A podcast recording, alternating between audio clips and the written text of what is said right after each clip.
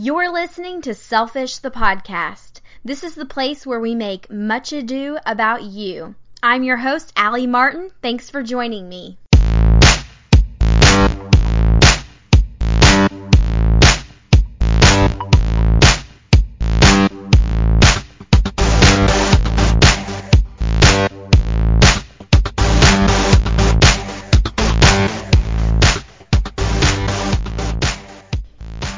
Episode, I interview a previous classmate of mine, Craig Willard.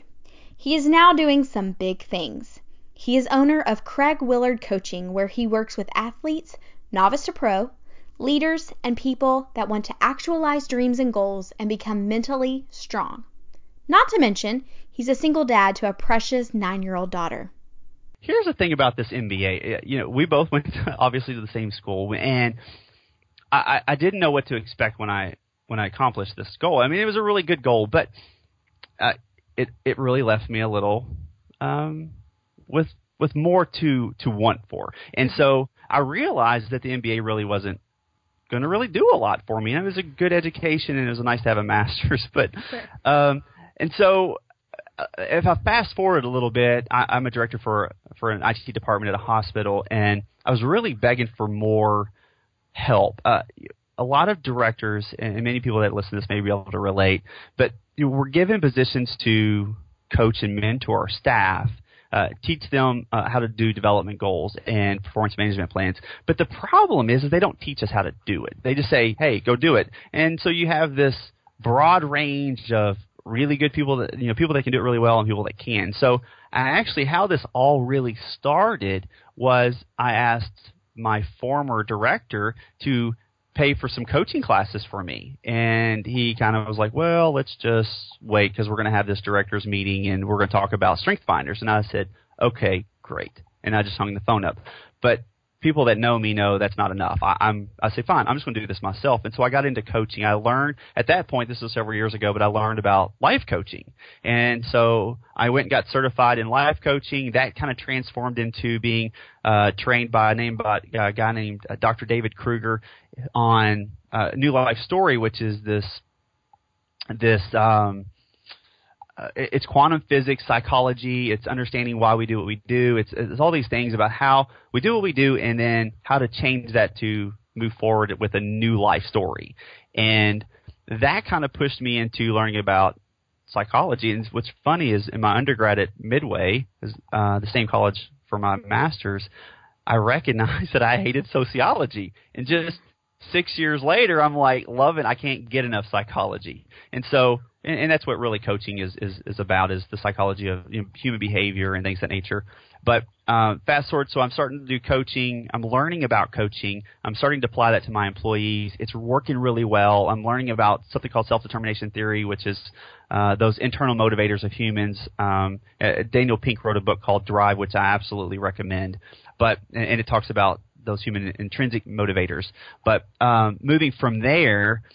Uh, I had a conversation with a friend, and I was just asking her about she was going to become a a counselor, and I said, "Well, don't you have a business background?" And she said, "Yeah." And I said, "Well, how are you getting a master's in science when you have a business degree?" And she mm-hmm. goes, "What's real easy?" And I said, "What?" Why do I not know this? And so I immediately investigated it and found out that I can go back to school for anything. It did, I mean, I always thought in order to have a psychology master's, you want a psychology undergrad, but that's sure. not really how it works. And I okay. didn't know that. I never inquired about it.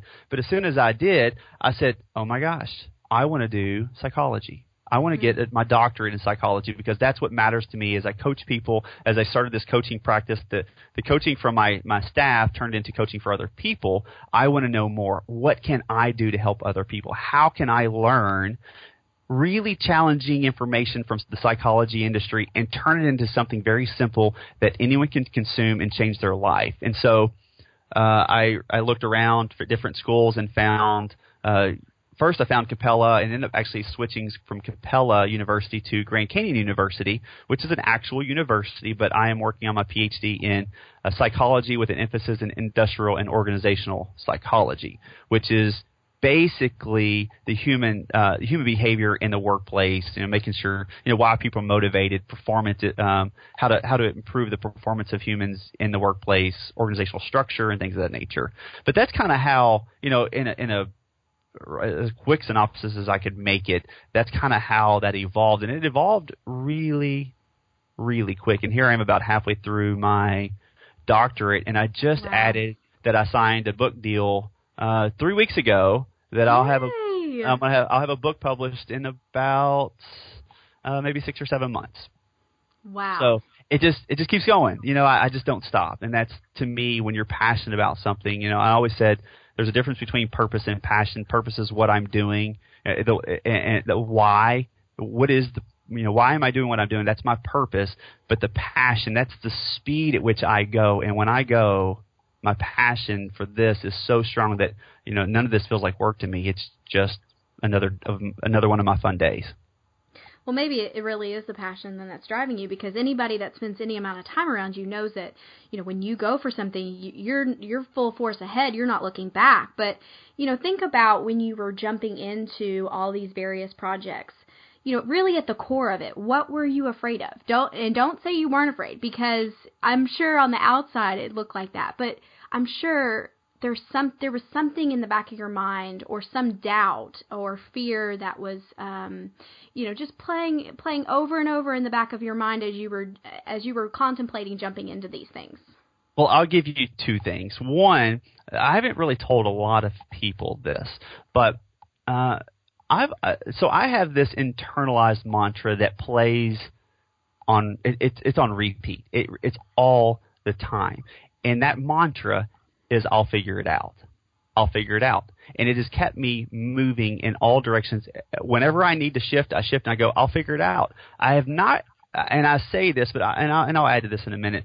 But as I was actually talking to my mom one day, I said, you know, I have this vision in my head that when I was a kid, I remember, because I said, I've had, I'm starting to see this mantra play over and over and over and over again. And I said, when I was a kid, I, I got this impression in my mind that when I learned how to ride a bicycle, I really didn't it wasn't like I was trained to ride a bicycle with training wheels. I said I had this vision in my mind that I literally got on my bicycle and two people, I don't know who they were, they just pushed me.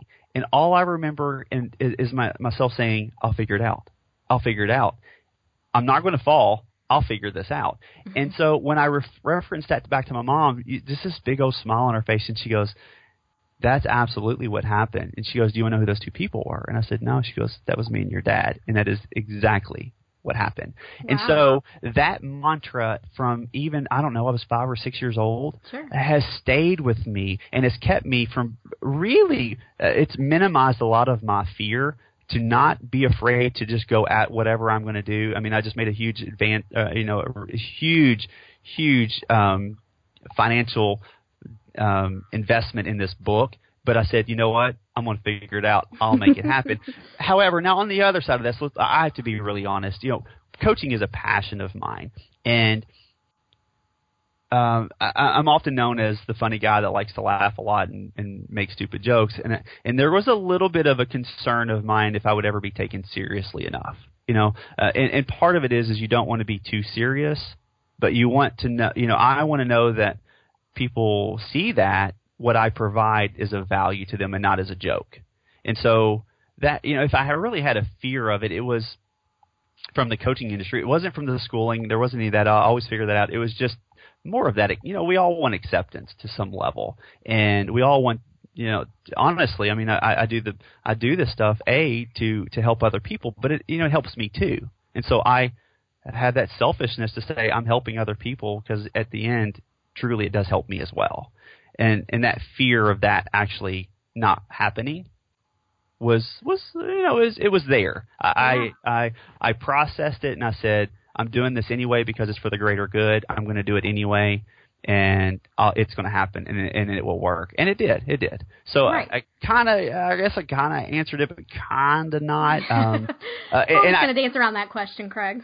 well, um, I ten- I don't have a lot of fears. You know, I you know I I I, I just um, I You'll figure it out. well, people, uh, and I'm, maybe I'm a little bit of a different breed of sorts when it comes to that. But you know, I, I coach on this stuff, and one of the things that I think is so important as a coach is to practice what you preach. So the methodologies that I teach in my coaching, uh, they're very much what I, I apply in my life. And, and I, uh, do we have limiters? Do we have fears? Yes, but do I allow them to really control me? No, not to my conscious ability. Because if it's something that's fear, that's where I need to be because that's where I'm going to learn. Hmm. Well, and obviously, it was a good thing you didn't listen to those fears because sure. plenty of people have taken you seriously and trusted you. But, you know, when you jumped into this coaching world, what was the biggest surprise you encountered? It's a lot of work. It's not easy. You know, that I, I I'm dead serious. I don't know how many people will come up to me and go, "Well, I can be a coach." And I think, "Yes, you could. Are you willing to put forth the work?" Hard work. You know, you don't just become a coach because you've lived you've lived your life. The problem with coaching is that you don't meet people where you are. You meet people where they are. They are, and the only way that you can do that is to, uh, to the best of your ability, become knowledgeable and educated on how other people perceive things, so that you can attempt to coach someone from their location. It is a lot of work to be mm. to stay on top of you know current trends about you know, what's a new, you know, I'm always looking for a new tool, a new trick, a new tip, something that I can provide to my clients to help them have the greatest life they ever thought they could ever have. I mean, 10 times what they ever thought they could have. And the only way to do that is to work really, really hard. If anyone knows me, I don't watch movies very often. I watch documentaries on Happy. That's a really good one. I Am. Both are on Netflix. Um, you know, people, most people have probably watched, or many people have watched. I am Guru. I'm. I'm not your guru, which is a Tony Robbins thing. I read books that make a difference in, in my life and others' lives, and I am constantly in a state of learning in that realm. So it's nonstop. It is nonstop. That's hmm. the biggest piece. Well, you obviously don't have a lot of time for yourself when you have all these things going on, but this show is about taking time out for yourself, setting goals, living your passions, which you are a testament to. but, you know, from your studies and from working with your clients, what have you found to be the biggest indicator that somebody will actually achieve the, their dreams or their goals? You know,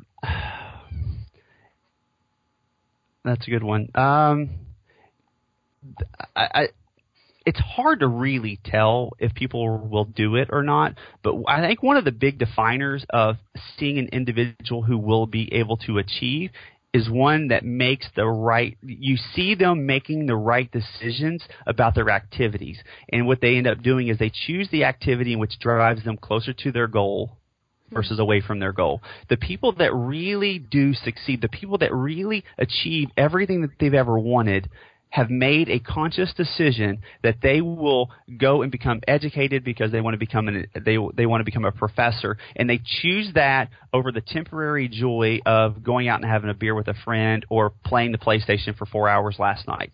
They consciously choose things that get them closer to their goal. And when you see that, you know it. You're like, hey, do you want to go out and have a drink? And they say, no, I need to go home. I really want to get into this, this studying. I've got some things to do. I need to, I need to get my grades where they're supposed to be because I don't want to become a professor. You're like, you're going to go somewhere. Mm-hmm. It, you know, it's really easy for people to take the the high road and go, yeah, yeah, I think I'll just, uh, you know, I'll go have some fun for a few minutes. I'll, you know, that's a selfish time, and there's parts to where you do that. But the, you, the big achievers that you see, this unrelentless work ethic is is what's so, um, it, it's a really fascinating thing when you see it. Well, and and your Facebook page tells that story to a T because you are always posting um, your your coaching advice and you have a lot of great videos and content that you share out with your followers and friends. Um, so I want to share something that I found on your Facebook recently. You said the self-help industry is an 11 billion dollar industry. How crazy is that? Want to know why? Because 98% of the people that read self help material will agree with it, but never apply it. Here's the challenge make it a rule Apply them, and your life will get instantly better. I dare you to prove me wrong. so, although this show probably falls under that self help category, talk uh. to us about why that happens. but it's so true. So, uh, you know, I, a, it's work. You know, it. So, uh, a, it is work. B, it is certainty. And C, it is uncertainty. And so, in the world where, for example, you're in a bad relationship, and you will you will more than likely, until you have established enough pain in it that you have no choice, you will stay in that relationship because at least it, it might be bad, but you know what you get tomorrow. At least there's some sense of assumed certainty with it. However, if I leave the relationship as my meme tells me, leave those people who treat you and you know treat you bad, whatever. Um, if I follow that, that means I become single, and if I become single, that means I could become lonely, and I don't want to die lonely. I, I just don't want to. So I would rather uh, take the assumed unfortunate certainty that I don't like over the potentially um, deadly uncertainty of being alone and die that way. So mm-hmm. if that makes sense, it's more of people will stay where they're at because they, at least they know what they're getting tomorrow. Fear. Fear really is a big indicator of someone's willingness to drive. Now, there's a lot of other theories that go along with. Well, you know, there's you know some people, uh, and even Tony Robbins will talk about the, the pleasure the pleasure principle is what they call it, but it's uh, you know you are seeking pain or uh, avoiding. I'm sorry, we're seeking pleasure and avoiding pain, and whichever one becomes the strongest, that's what we will stick to. And if they're able to find a little bit of pleasure in those moments, or you know, also people will. Yeah, the good thing about people is we like to assume the best in others. You know, I know what he can be, and so I'll stay with him because he could become that. Instead of sure. saying, I have to date him for who he is. Am I okay with who he is right now? And if I'm not, then I have to leave. But if I leave, now we're back to uncertainty again, and I'm not sure what tomorrow brings.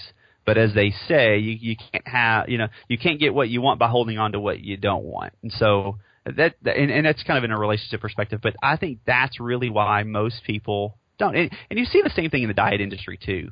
You know these quick fixes oh, yeah. and things of that nature, and so they go and they get this because they say, "Hey, this is the perfect thing. This one pill is going to do it all," but it doesn't because on the other side of it is hard work. It's the only way it's going to happen. You got to work your butt off, and in the world of self-help, it's no different when you create behaviors uh, and these beliefs and these habits of negative thinking and stuff. It's really hard to pull yourself out of there, and you tell yourself it's really hard to pull yourself out of there, and that that um, that mindset of it is hard makes you go, it's uh, that's that's going to take too much energy from me. I'll just sit here and just be me. I'll just deal with the situation as it is because at least I know what I'm getting tomorrow. Well, I mean, speaking of diets, you don't only work with normal people and leaders, but you work specifically with athletes too. Um, when you are working with any of these groups, what are the three pieces of advice you would give to them or anyone else that's looking to just start their goal? They they have their goal in their in their head, but they just don't know how to get started. work, work, work. and I and I'm serious. And I and I Rihanna song inserted here. yeah. Uh, here's why I say this: we're always looking for the right time to do it. Oh, I'll just wait till next week. I'll not wait till next month. Oh, I, oh, it's Thanksgiving. You know, is in a week, and I really probably shouldn't change my meal, my diet right now because Thanksgiving's coming. I'll just wait till after Thanksgiving. You know, one day. And you know, one day isn't a day. Someday doesn't. There, there's not a someday on your calendar.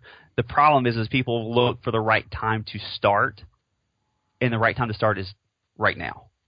You know, as they, I don't know if you've heard this this statement, but they say, you know, the the best time to to plant a tree was 20 years ago. The next best time to plant a tree is right now, hmm. because right now is it, it's it. This is where we're at. And if you want to make a difference, you have to start with today. And that starts with that's with athletics. That's with being a leader. That's with just being a good person in general. It starts with being that right now. Hey, I don't know what that's like, but I'm going to attempt to. Uh, you know, and if it's if it's something that you've never done before and and you have this overwhelming feeling, it's you know, there's there's there's tons of books. There's tons. I mean, YouTube is a great place to learn about stuff. Uh, you can start. You know, if you're afraid to go into a gym, It's finding a friend to go with you. It's you know maybe starting to work out at home. Find videos. There's tons of videos on YouTube that are home training programs that you could that are just free. Just grab one of them and start working. You know, um, res- respect the fact that it's going to be tough. That's that's anything we ever want in life is tough. Anything. If you ever walk to something so easily that it caused you no effort, when you accomplish it, you look back and you say that was worthless. What we really want, what we really find success in, is the things that are challenging for us and are almost a bit out of reach. They're they're almost semi sort of unrealistic. A perfect example is I had a client that um, when I first met with her, she had a lot of negative negative self talk. She was she just couldn't believe she can do anything, and she was debating uh, wa- she was debating a 3K, and she was like, I don't even think I can do a 3K. And so we went through some things, and we we talked about goal, you know, how you can set a goal and how you you achieve the goal because you set it, you write it down, and then you put some specific times to it that you that you hold yourself accountable to it, or you hold have a, a friend help you be accountable to it. And she ended up not only did she she made the five, 3K, she did a 5K, and then she started talking about the half marathon. It, it was a thing that wow. she thought at one point was impossible. Mm-hmm. I'm she goes, I don't even think I can do a 3K. I don't even think I can even walk one. And so when I when I talked to her and I said, go, just go do, just go walk the mileage. And when she finally actually did it, she realized that it was actually within her ability, but she didn't give herself the opportunity because she didn't work. And the work meaning go do. And I I have an Instagram account, and the other day I, one of my memes was nothing but do. You have to act. Goals any of those things are meaningless if you don't put action to them and drive towards them. They're just pipe dreams. Man, you've got me over here starting my to-do list, but it it has to be today apparently. So you need to act. Well, because tomorrow something else will come up. I mean, how busy is your life? It's busy, right? When we use this term so freely, the reality of it is you have to make time. If it's important to you, you'll make time. You'll make the time for it. If it's if you won't make time for it, you need to debate the goal. You probably don't have a very strong why. You probably don't care about it, or you care about it in the sense of a social aspect, but not as a personal internalized desire of your own. If it's if it's internalized and it's desired by you strong enough, you're unstoppable. You're absolutely unstoppable. Well, and when all that work is done, it's time to be selfish. So for anyone for anyone that follows you on Facebook, they know you have a hot tub because you any any of your free time, which I'm not even sure how you have any of that. That's where you spend it. Yep. So other than that, how are you selfish, Craig? Well, I think we're all selfish to some level, um, and probably more selfish than we probably would admit. Uh, you know, I get a lot of energy from helping other people, so I help them and then it re- is returned back to me, and that's my side selfishness of coaching is that it all it, it makes me feel good too. I, I can't I can't be dishonest about that, and, and many people may not admit that from a coaching perspective, but it is absolutely there. But you know, I use the analogy of uh, when I talk about effort and things of this nature, uh, when people give and they don't take care of themselves, they run dry. And when they run dry, they say, I have to give, give, give, give. I have to give, give, give, give because it's not about me, it's about everyone else. And the next thing you know, they get sick. And now they can't help anyone any longer because they aren't energized. And so I use the analogy of a cordless drill. And I say, let's imagine a cordless drill. You have a brand new battery, you put it on the, you put it on the cordless drill and you put it up in the air and you just pull the trigger and you hold it and you hold it and you hold it and you continue to hold it and eventually what happens? It dies. It it and it stops. What do you have to do? Recharge. you have to re- you got to recharge it so that it can provide help to other people. It can provide help to yourself. And so uh, selfishness is that recharge. It's taking time for you to do something that you love to do. In my, and so I, maybe I'm a little bit of a different situation because I love to coach and I love to learn about coaching and I learned to love about psychology. So that's my passion and that what drives me. And, and I don't have a problem with having to, you know, pull away separate time. But for other people that don't have that, it's finding time in your day. For me, it's going, hey, I'm done writing today. I'm going to have me time, and I'm going to go get in my hot tub, and I might even not, I might not even turn the TV on. I'm just going to sit in the hot tub, and I'm just going to enjoy a little bit of bliss. mm-hmm. and that's going to be my recharge. And I get out, and I'm so happy and excited, and I'm energized because I've taken time for myself.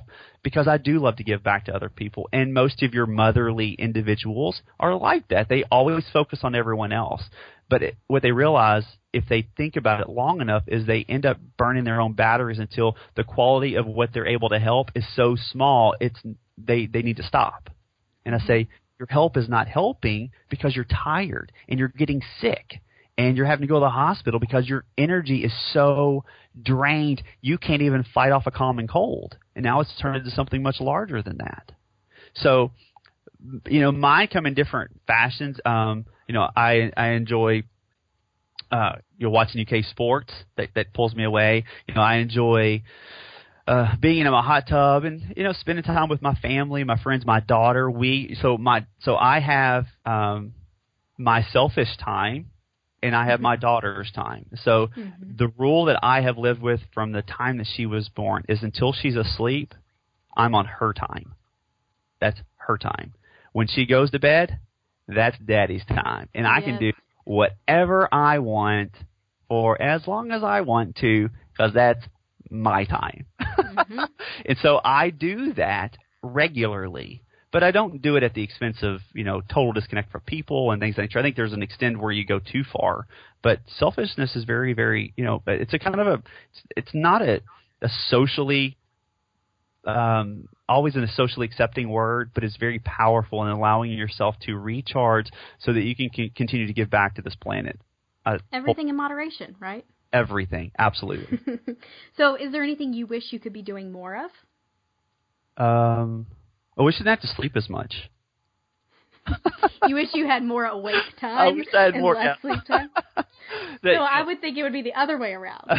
no, you know, I, I if if there was a way that I could figure out how to how to, how to sleep about three hours a day, I, there is an insane amount of stuff I could get done that I want, that I literally want to get done. It's different when you don't want to do it. When you want to do it, when you want to have time to, you know, um, you know, I, I'm doing, I have, a, I'm doing this new process with my book that's not the common process because the time constraint that it takes to write write a book out and then go try to sell it is it's it's too much time and I and I don't have that to give. So you know, having two or three hours. Other than that, I wish, you know, I, I have my daughter 50% of the time, and let's be honest, I'd love to. I wish I had her more. I wish I had her every day. I wish I, I mean, literally, I wish she was here every single day.